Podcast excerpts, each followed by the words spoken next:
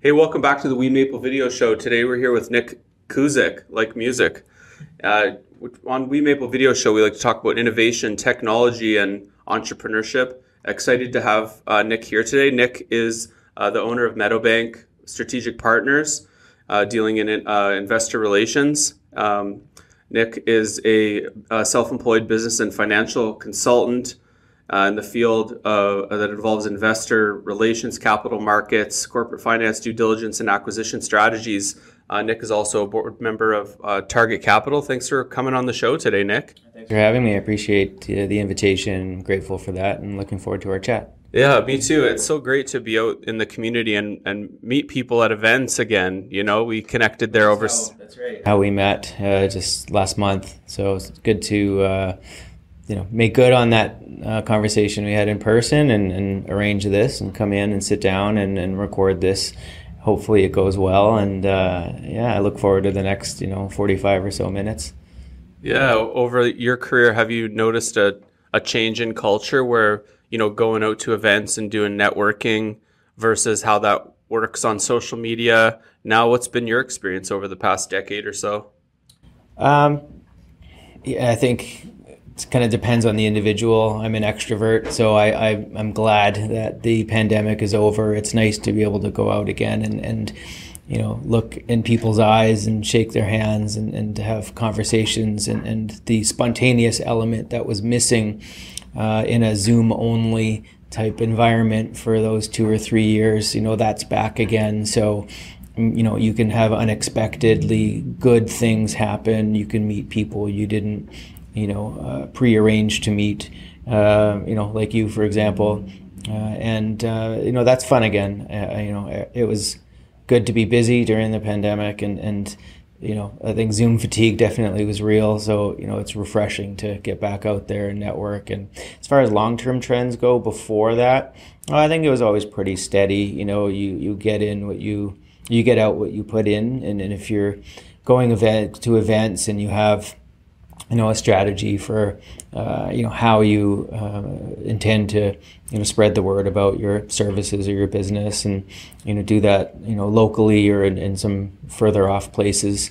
Uh, you know I think you just pick your spots hopefully picking good spots. You know there's good people in attendance and that turns into some some business. And if not you can always make partnerships. You know there's always people with complementary skill sets and service offerings that uh, you know, if you team up, maybe one and one can equal three, or you can share resources, or um, you know, just advise one another in certain areas. You know, I, I always think that the pie is pretty big, and so I don't really feel too much competitive pressure.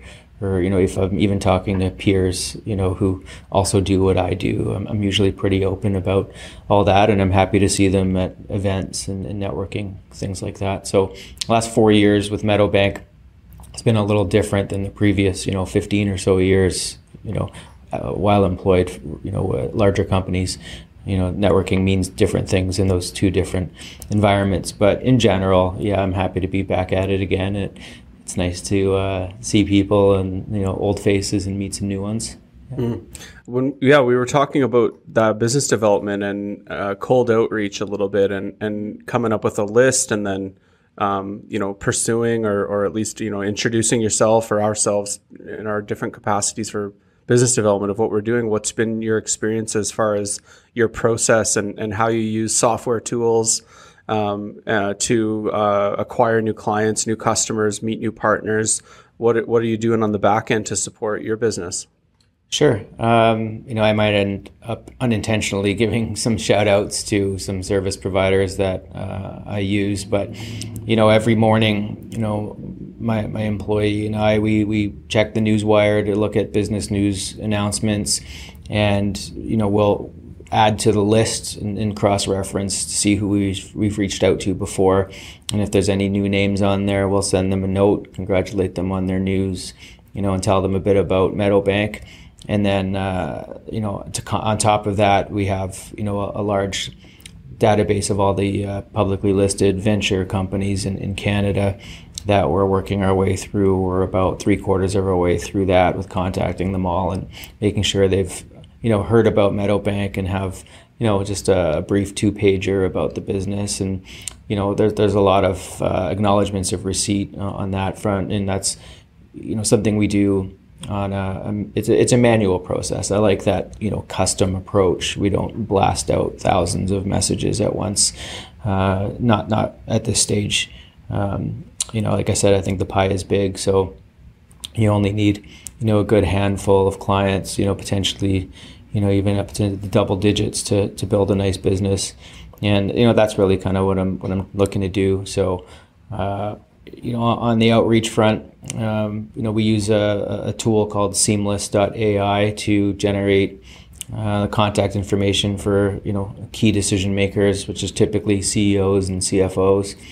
Uh, and uh, we'll, we'll, you know, give them a call and send them an email and hopefully uh, plant that seed. And that's just you know part of the regular uh, exercise of, of, like I said, yeah, planting seeds and, and uh, letting the market know that Meadowbank's out there. And again, nothing's better than a referral or, you know word of mouth and that kind of uh, you know new business uh, attraction. But uh, I think you kind of have to do both. You know, you, you have to be creating new connections while also uh, nurturing existing relationships and, and you never know some days you know something sticks or something comes your way from an unexpected uh, place and um, you know it's just good to have that uh, habit in place that that good routine i think mm-hmm. yeah. what's uh, what's your kind of uh, approach as far as like how many touch points and like or at least what I, my experience with business development is we we like to not be too aggressive with people or too like 16 emails you know? Um, and and I've been had that happen to me on, on the receiving end. And it's like these people over the course of a year just won't let up. And for some reason I won't say like hey leave me alone. I'll just keep like hitting it in the junk. Um, but there is a line where, like, sometimes you do need to get people's attention, especially a CEO, a leader that's busy. And if you have a good product or a good service, how do you kind of think about that boundary of you have to pursue the multiple touch points to get them to even pay attention, but but not to fall into that place of uh, becoming a, a, nuisance or um, be perceived as just like overboard. I mean, if I had unlimited time and resources, I would apply what I believe is the right number of, of uh, attempts, you know, for each lead. Uh, but I, I, just don't. So, uh, you know, we, like I said, well, we'll go with, uh, you know, following the daily news and reach out on that basis. And then also with the, uh, you know, the, the, list approach, you know, working our way through all, like creating, uh, populating the full database with contact info. So everyone's getting at least, it's, it's probably one to two, uh, you know, touches throughout a year, but I, I think it probably should be seven or eight uh, in a year. Uh, so there's, there's work to do there, but I, I'm fine with, you know, what we're doing now. Um, you know, I, I guess I haven't really looked into it, but there's probably grants or things available, or I could have, you know, summer student or this or that, you know, to kind of help increase that. But, um, you know, that that's just kind of a, a, wish list item right now. And, and I think there's some, uh, there's some best practices, some knowledge out there that backs up that seven or eight number. But at the same time, we all know what we don't like. We don't like you know, being badgered multiple times a week or multiple times a month from the same service provider, and then you just end up unsubscribing, and that creates a bad taste in your mouth. So I definitely know what feels like too much, um, but still, I, I, think I haven't yet even come close to, you know, the the number uh, per period that I think is optimal. So um, could it be? Could we be doing more yet? But I think every entrepreneur, every business owner will tell you they could be doing more on the you know BD outreach, uh, you know cold or warm, either you know. Uh, it's just limited time, energy, and resources uh, is you know the main uh, challenge. So yeah, hundred percent. Especially if you're balancing the like the volume and the frequency of the outreach with what you kind of or what I heard in the authenticity of the custom written not a blanket email. There, you know, you give each account a little bit of attention so that each email is specifically designed for that specific person. It's not just a send 400 emails all at one time. And I know like one thing we experimented with last year was uh, LinkedIn DMs. And so we'd add the CEOs on LinkedIn and, but as opposed to using any third party software, individually recorded a 60 second welcome video uh, to each individual person, looked at what they did, you know, acknowledged them or complimented or whatever the uh, kind of hook or, or way to build some rapport.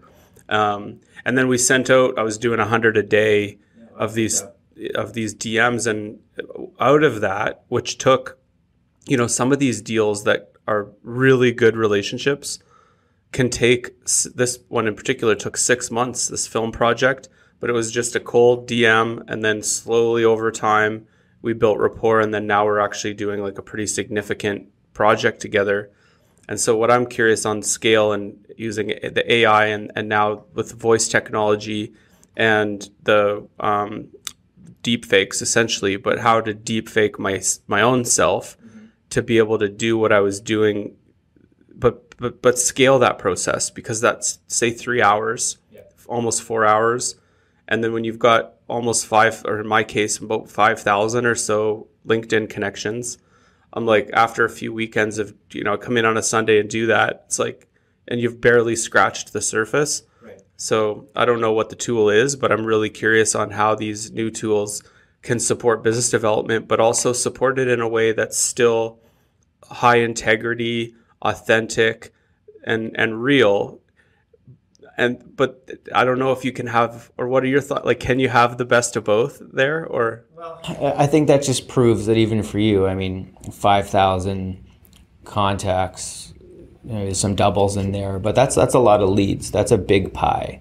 And do you need to land every one of them? No, absolutely not. Um, would it be nice? Of course, but to ha- have a nice business, you know, have a good, uh, you know, create jobs, be an employer, you know, be able to grow, do lots of interesting work, you know, that, you know, kind of happiness.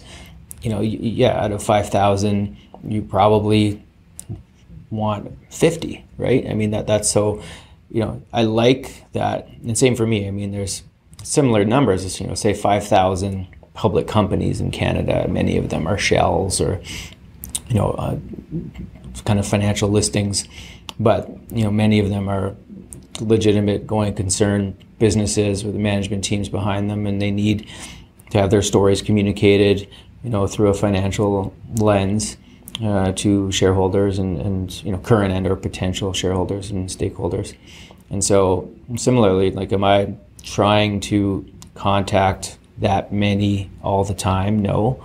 Um, you know, but what I like, do I have a target number of clients in mind? Yeah, that number is 20. Uh, I have five right now. So there, there is a, you know, there's a gap there that I would like to close and it doesn't have to be closed this month or this half year or this year even but with i, I kind of know where i want to go and i know what that would mean cash flow wise and employment wise and you know what that would mean from a uh, you know managing that scale of, of business um, you know, have I had that many before? No. Have I had half that many before? Yeah, I've had 10 before. And that was, you know, during the heyday of the last kind of bull cycle in, in the, the junior markets. Um, we're still waiting for that kind of environment to come back. So a lot of what I do is um, dependent on the quality of the capital markets and then how much capital is flowing. With higher interest rates now, that's been you know constrained. But I think now that things are, are, are calming down on that front, um, you know, I, I, think people are becoming more interested to receive proposals, more open-minded to the outreach emails. You know, we're getting uh, better responses to kind of cold phone calls. Um, so I think, I mean, it's the middle of the summer now, so there's really too much going on. But I feel like the fall and winter will be, you know, positive economic environments for uh, you know what, what Meadowbank does in investor relations and, and growth on that front. Yeah. yeah there's an interesting um, synergy between Business on Camera and Meadowbank because our work in the sort of external marketing promotion, and you mentioned having that financial lens, and that, that you know there's a desire for some private companies who want to act like a public company in a sense that the optics of the way in which they're communicating is a, a high degree of uh, attention to detail and professionalism and all of the things that go into that. So, um, what are some of those things, and what can a um, what can a private company do to uh, act public? I mean, that's that's a great question, and I, I think that there is a really great opportunity for to apply best practices from you know doing IR for public companies to private. To, you know, there are a lot a lot of large private companies that aren't just owned by one person or family. They have you know dozens or hundreds of shareholders and a lot of those shareholders have the potential to invest more in those private businesses. And so you really want to keep them in the loop on, you know, where the, the what's the roadmap? Where's the business going? How is it performing? Uh, you know, re- and, and relative to its peers. You know, is the business in growth mode or is it in sustaining mode? And, and either of those can be just fine. But if your shareholders are aware of the story, they know what's up with it, and they're, they're comfortable with their investment, or they understand that it might be a one year, three year, five year, 10 year horizon to seeing a return. But if there's good communication along the way from management and if investors you know have a, a good view as to like who are the officers who are the directors you know who are the superstars in the organization you know good understanding of its pipeline of projects its mission vision values all of those things then they'll maintain a higher level of engagement and if the business needs more capital in the future they'll probably have a higher propensity for doubling down on their previous investment um, or telling their friends you know, if they don't have capital available at the time, then they might vouch for their the the, the investment in the business and, and help spread the word about that, you know, follow on financing. And so that's why I think, you know, as a communications exercise, there's some very efficient tools out there these days, mailing list platforms, you know, MailChimps and Constant Contacts and um, HubSpots of the world. So that makes it a lot easier to maintain regular communication and higher engagement with you know a private group of shareholders and you can do that in a uh, you know encrypted or you know, private you know closed kind of way to maintain privacy. And also private companies there's no reason why they can't have you know a good social media presence you know linkedin twitter reddit you know wherever they want and they're not bound by the capital markets rules. You know they can go into forums, they can go into, you know, chats and, and, and you know, have that type of, uh, that, you know, kind of that more free level of disclosure and conversation with interested customers or, uh, you know, stakeholders. Uh, that a lot of public companies are, are restricted by, uh, in, you know, because they don't want to be guilty of selective disclosure. So private companies can enjoy more flexibility but if they apply that public company uh, discipline or, or, professionalism, that level of set of best practices, then there's a real good opportunity to uh, set yourself up for success for follow-on needs of capital and or you know divestitures or acquisitions or you know if there's an exit that uh, you know management has in mind you never know who's in your shareholder group or who is in their network. And so if they're in the know, if they're knowledgeable and comfortable about their investment, uh, the very least they'll be doing is telling their friends about it. And um, to the extent that you can control that and make that be a positive conversation rather than a negative one or, you know, shrugging of the shoulders or a black box, then, you know, I, I think that's uh, something a lot of private companies should definitely consider. And um, you know, obviously Meadowbank would be happy to help, you know, anyone with that. Mm. Outside of your um, work experience, you you have uh, a history with the Ivey Business School and um, the uh, Leader Project. You were a former site captain um, overseas. Can you uh, tell us about what that project is and how that's translated into either a result on the court of like you know you you saw this person and now they're doing this in the world or the impact that it had on you as a business owner so this is kind of near and dear to my heart for two reasons. I'm a 100% ukrainian heritage. I'm a third generation canadian but on my uh, my mother's side my, my grandparents came over uh, in 1952 uh, or yeah 52 because my mom was born here in 53 and uh, my father's side, they came over in the 1890s in the, the first wave when you know the, the prairies uh, needed people to clear the land. And so, uh, but you know, I, I grew up um, going to Saturday school. I can still speak, and you know, I always had that in the background. And then, you know, my, my experience at, at Ivey, uh, I did my undergrad there, and didn't really know much about the program. And then when I went back for my MBA uh, I learned that the leader program had a number of sites in Eastern Europe, and one of them was in uh, Eastern Ukraine, in uh, a large city called Dnipropetrovsk, which is about the same size as Calgary. And so I, I, volunteered for that, and I said, you know, I, I can speak the language, um, maybe not as obviously as well as I wished, but well enough. And I don't, I didn't really need to because the class was in English. But we ended up going over there. There was four of us in total.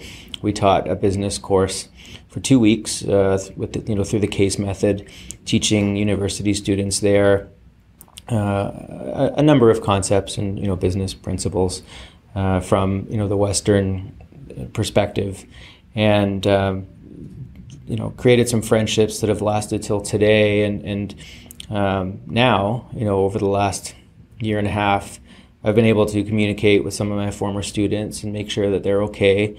Uh, many have relocated, um, some before the invasion, some because of it, but some are, most are still there in place. And uh, one classmate in particular, you know, she has a family now and she has a little girl. I have two little girls, and so she has sent over a gift for my girls, and I sent over a gift for you know her daughter, and you know that a kind of connection thanks to um, social media and being able to easily message people. Number one, it's you know been a, been a lot easier to maintain that that relationship, and number two, it gives me kind of the peace of mind of knowing that you know there's some people that I, I care about that are safe and their families are safe and um, we're trying to go about life as normally as possible, but it was nice to be able to combine, you know, my business education and my heritage in that way, you know, to, to lead the team over there, and you know, since then maintain that, uh, you know, part of my network and and not really network. Uh, that sounds a little bit shallow, but you know, my true kind of care uh, for some of these people, and and especially, you know these are humans, and, and you just want to make sure people are safe, and uh, you, you also you want to help in some way. So it's better than just you know making a donation to the Red Cross. You know, if you can directly let people know that you're thinking about them, that you care about them, and send over some care packages, and you know just just help at least one family know that there's people around halfway around the world that are rooting for them and, and you know uh, there's I forget what the number is. You know, hundreds of Ukrainians a day coming over into Alberta. Uh, it's just one of many places in Canada. But if if you know, one by one, we're all doing something to kind of make life seem a little bit better for people who are caught in a really uh, horrible situation. You know, then then I think that that that matters. That that's a good thing. So I you know I owe that to the business school and to my parents uh, for you know making sure that that was a priority growing up. And um, now, as as a dad, you know, with two girls, it's going to be my job to uh, make sure they understand kind of you know their roots and and what's important in, in life about helping people who are worse off. And uh, you know, uh, I always wish I could do more. Everybody does but it's better than better than nothing for sure. And and it's a special connection. I really look forward to the day where I can uh, take my family over there and show them around. And and uh, you know, it's it's quite an electric feeling to have that you know uh, experience of the first time going over to uh, you know feel your your heritage uh, in person. It, it's really neat. That's such a Canadian thing too. You, you, you know, within the last say 200 years, almost any Caucasian has come from somewhere, primarily in Europe. You know, my family heritage, mom's side, Russian, Doukhobor, settled in interior British Columbia. On the eastern Canada side, on my dad's side, Irish within within the last 200 years and it's interesting as Canadians because like when we say we're from Canada or I am Canadian you know it carries a certain pride and the certain values but ultimately like that that's what makes us Canadian is that it's so multicultural. We're so diverse. Within a, like I say, 200 years, most family lineages ends that they're not born on Canadian soil.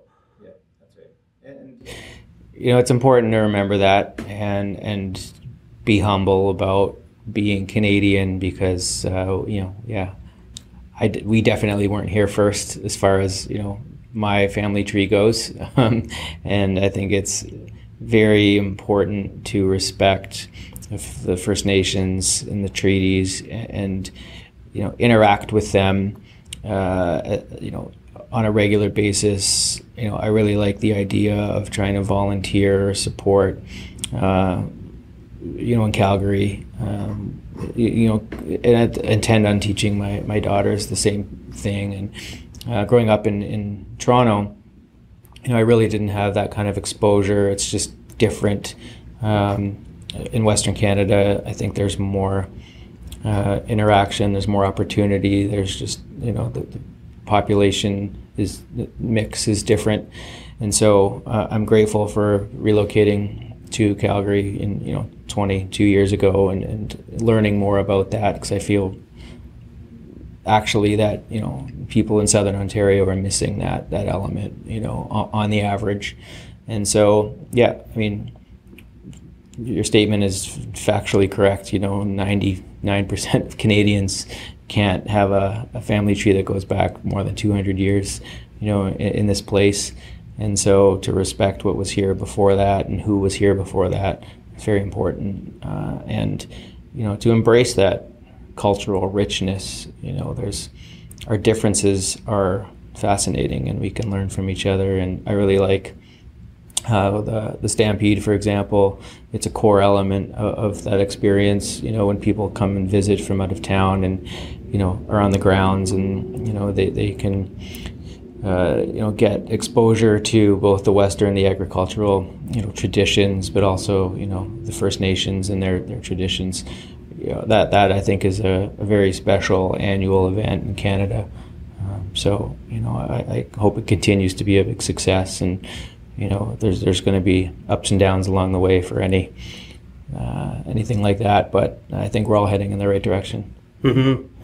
And on that idea of headed in the right direction, um, you know, all these things are sort of converging right now. We have artificial intelligence and uh, the decentralization of, of information and people's ability to do their own independent research and um, you know not just the financial aspect if you're running a business but for for families and their own um, kind of piece what's your sort of perspective around people uh, taking control of their um, you know their own economic destiny i think that's a good question and it's it's funny you know we we think of that from from our own personal standpoint, thinking back to okay, when I was in high school, the internet was just coming out, and, and you know, university that, that there's leaps and bounds that happen in a short period of time, and the amount of information we have now in our pocket through our smartphones is, you know, there's more computing power in our pocket than there was to put the, you know, man on the moon originally uh, so they say. If that even happened, right? I have, I be, as somebody who believes that happened, then that's just my analogy. But uh, the point is, the amount of information we have now at our disposal is, you know, infinitely greater than it was for the generation, like our parents' generation and our grandparents' generation. And so for the next generations, you know, for my my daughters, is AI just going to do everything and, and it's all going to be about relationships and tasks will be mostly automated and, and uh, you know, or, or is there still going to be, you know, a lot of, like, I mean, I, I'd like to think of it from a schooling perspective. Okay, so you know, what is needed? What, what, what do you need to learn? You know, long division, probably not needed. Uh, we all learned it, but haven't used it since grade school, right? Kind of example, uh, because there's robots for that now, and uh, and same with, with like you know history and science. You know, all that foundation, of course, is important, but in practicality of you know making contributions to the world as an adult, be it in a commercial sense or you know from a medical perspective or you know teaching or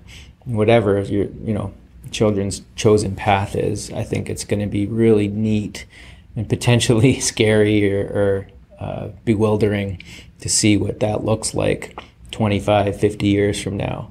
And so I think AI is amazing. It's a tool, um, but it's an unbelievable tool. I think some people are using AI, um, the, the label of AI in inappropriate ways. But at the end of like real AI is tremendously uh, powerful. And, and in IR, investor relations, for example, you know, that you have to be careful. You can't put confidential things into the public domain. So I think bespoke AIs and ring fenced, you know, data sets. I think that's definitely going to be part of the near future um, to give companies that comfort. But there are things that I've been able to do in 60 seconds that used to take me two hours. Um, I don't use it a lot, but uh, there are situations where I've played with it and have been impressed with the near instant results. And so, if that's just one example of an infinite number of applications and my work and your work and, and the work of people outside of this conversation and room, uh, you know, that's, you know, you can take the global economy and, and uh, standard of living to the next level with tools like that. Um, you, know, you know, for the efficiencies that that can unlock, and from an information perspective, you know, the decentralization of a lot of information and you know, knowledge is power, all that uh, stuff. Yeah, people now have everything at their fingertips. You know, financial information that was usually you know, kind of kept in, in office drawers of, you know, portfolio managers and things like that when I was a kid growing up.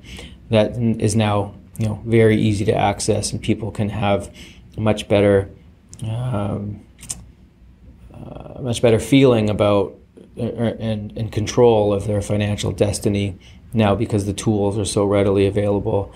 Um, you know, you still have to wake up every day, work hard, you know, either go work for someone else and do a good job at that, fulfill your, you know, duties, you know, in exchange for the salary that you receive, or as an entrepreneur, wake up, work hard, hustle, build a business, create jobs, you know, land contracts, sell products or services. You still have to do that, but the administration of those tasks and of those, you know, uh, duties, if that's becoming more efficient and, and if your customers or your shareholders or your stakeholders or your partners now have more information uh, to get uh, comfortable with what we offer as entrepreneurs or business owners or you know as, as companies selling products or services or as employers uh, you know that speeds things up fundamentally. So uh, it's it's wild but also there can be too much information. You can have paralysis by analysis. There's things that can really hold you up and you can feel like you don't have enough information ever to make the perfect decision but nobody ever had enough had the perfect information set. There's no such thing as a perfect decision. Um, so i think we're, we're better off. It can be intimidating but definitely i would prefer to have this than what we had you know a generation ago.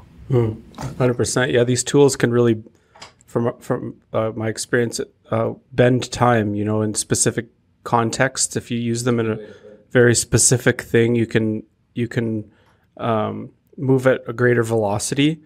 I read this article recently, and they were describing a case to be made that the bell curve for the AI integration into business is so dramatic, like tidal wave dramatic, that companies need to be proactive in integrating what they were calling a CAIO, the same way that you'd have a chief executive officer and a chief financial officer that the artificial intelligence uh, technology is going to have such a dramatic impact on business that you need someone in the C-suite who's actually just looking out for what's this company's AI strategy.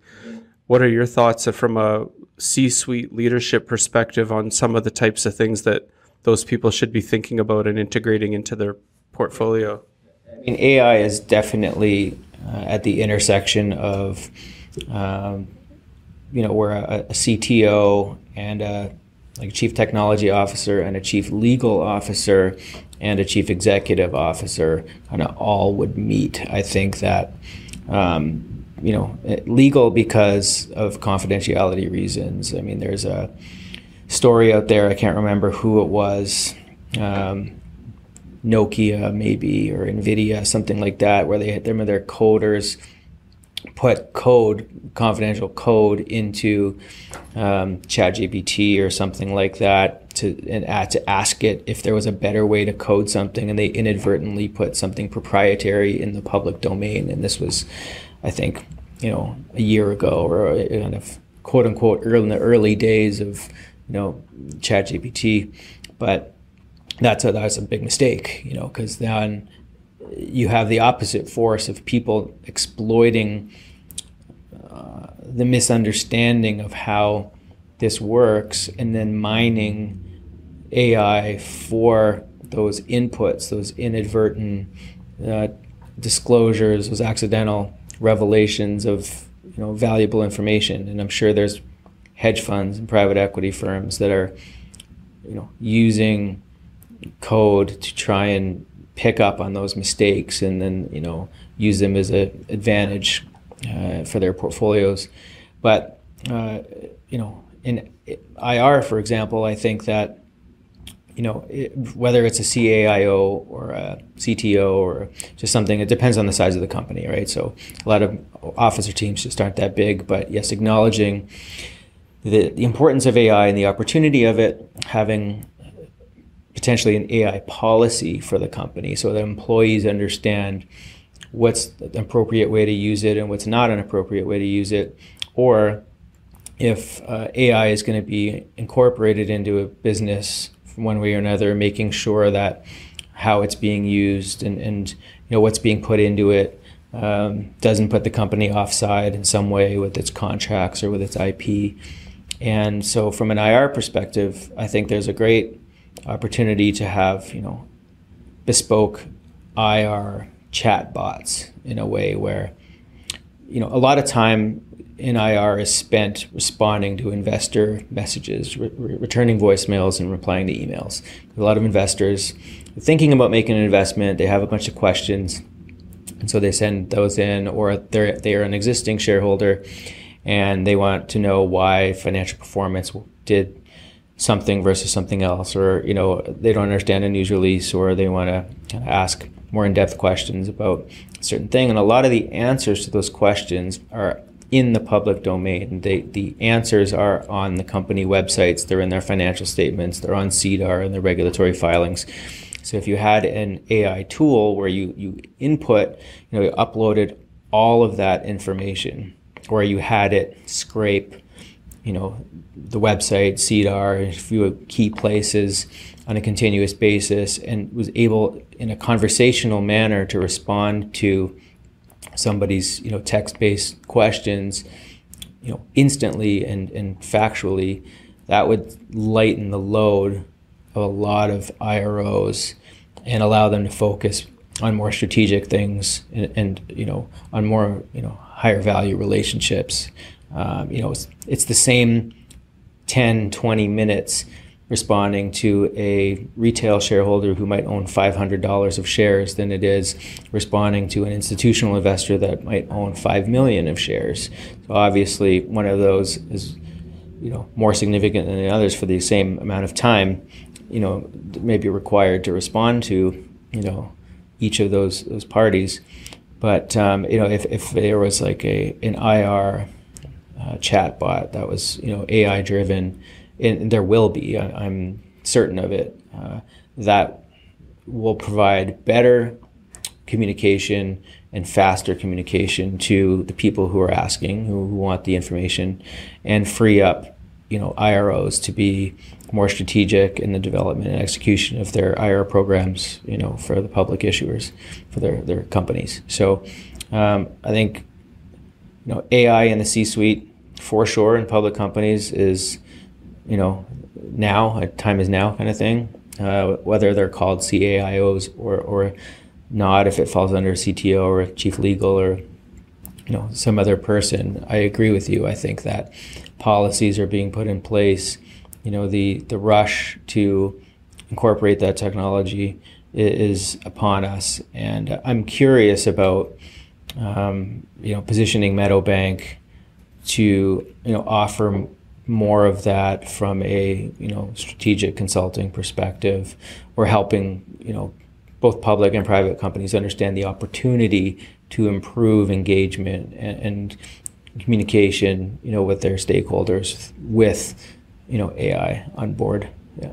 From a from a purely business model perspective, that is interesting. But as from a software tool perspective, that you would build something like that, that tool like that, and then license it monthly subscription model to to private companies, and you, someone's probably working on that. But if you've got the, you know, if Meadow has the expertise and then you know we f- find some programmers like what a what a great product to to beta test or to to be the one actually delivering that where like I see a really also synergistic fit between Meadow and Business on Camera is we're looking at how those same tools optimize on the on the marketing side and the external comms uh, uh, with with ChatGPT for the writing and copywriting, articles, blogs, that type of stuff, but also now graphic design, video editing. Um, you know, we have a video that we're working on currently where we got a sort of Keanu Reeves sounding voice, um, and and just all of these things are,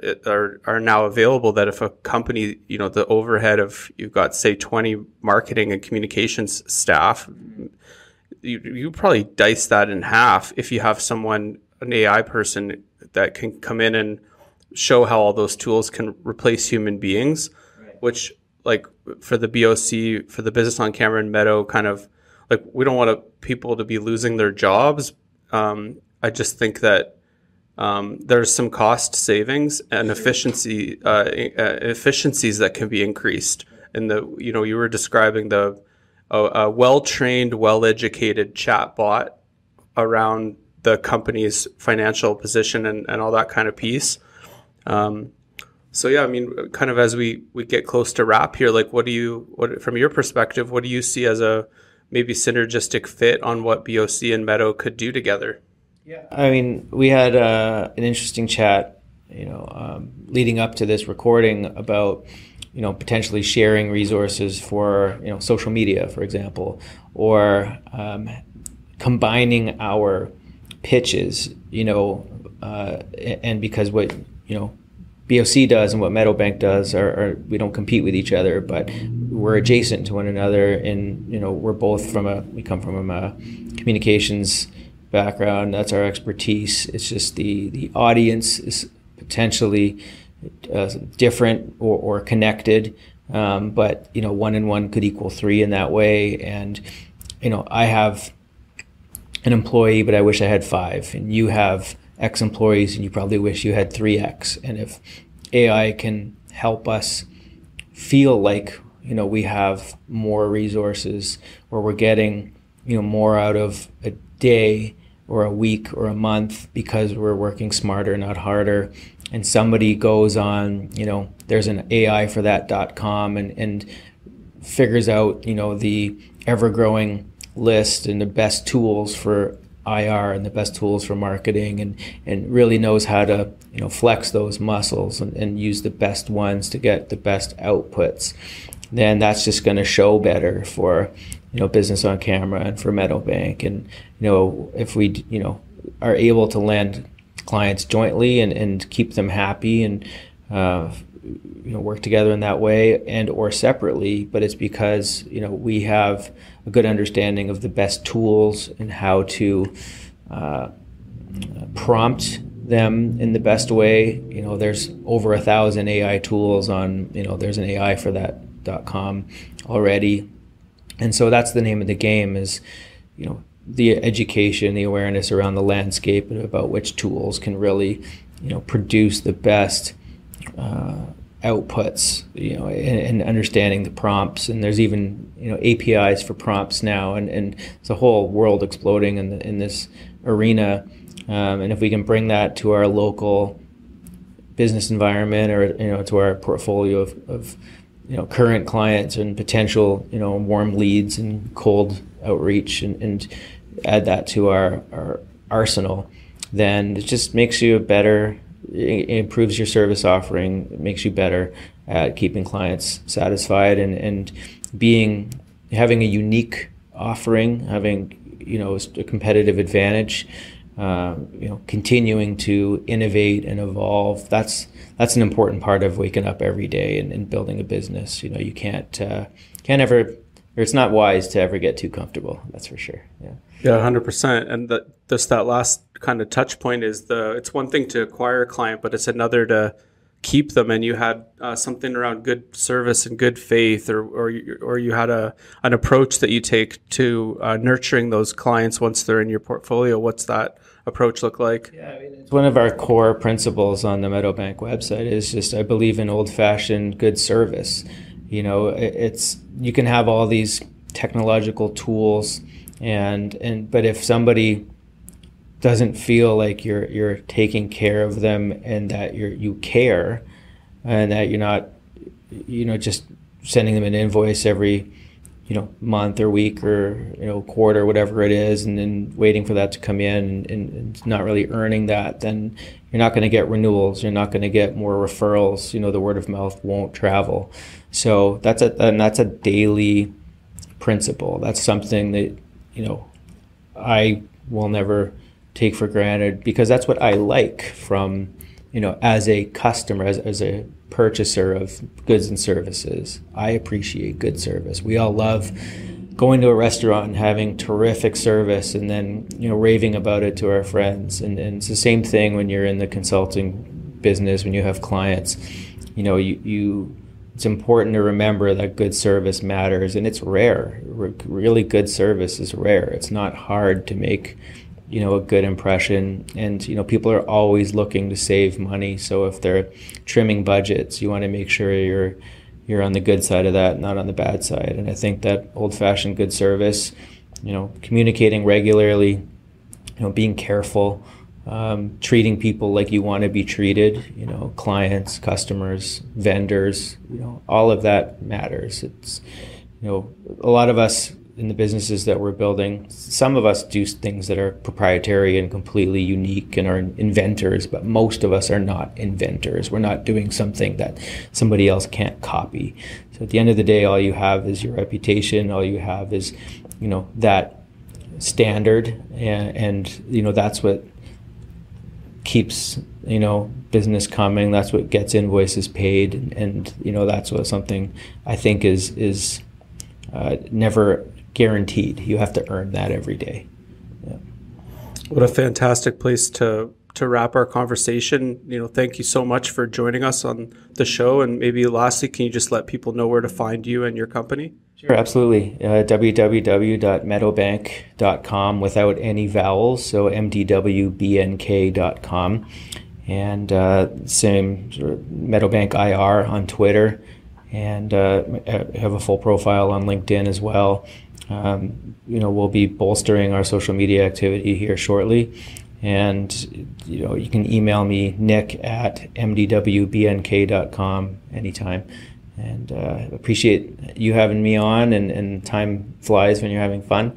Uh, hopefully that was uh, you know good and, and audience finds you know some tidbits in, in our chat here. But I appreciate you asking about uh, you know the the leader project thing and, and about the business as well. And uh, yeah, I look forward to seeing what we can do together on the business front. You know, outside of this uh, recording. Yeah, you got it. Thanks again, man. Okay.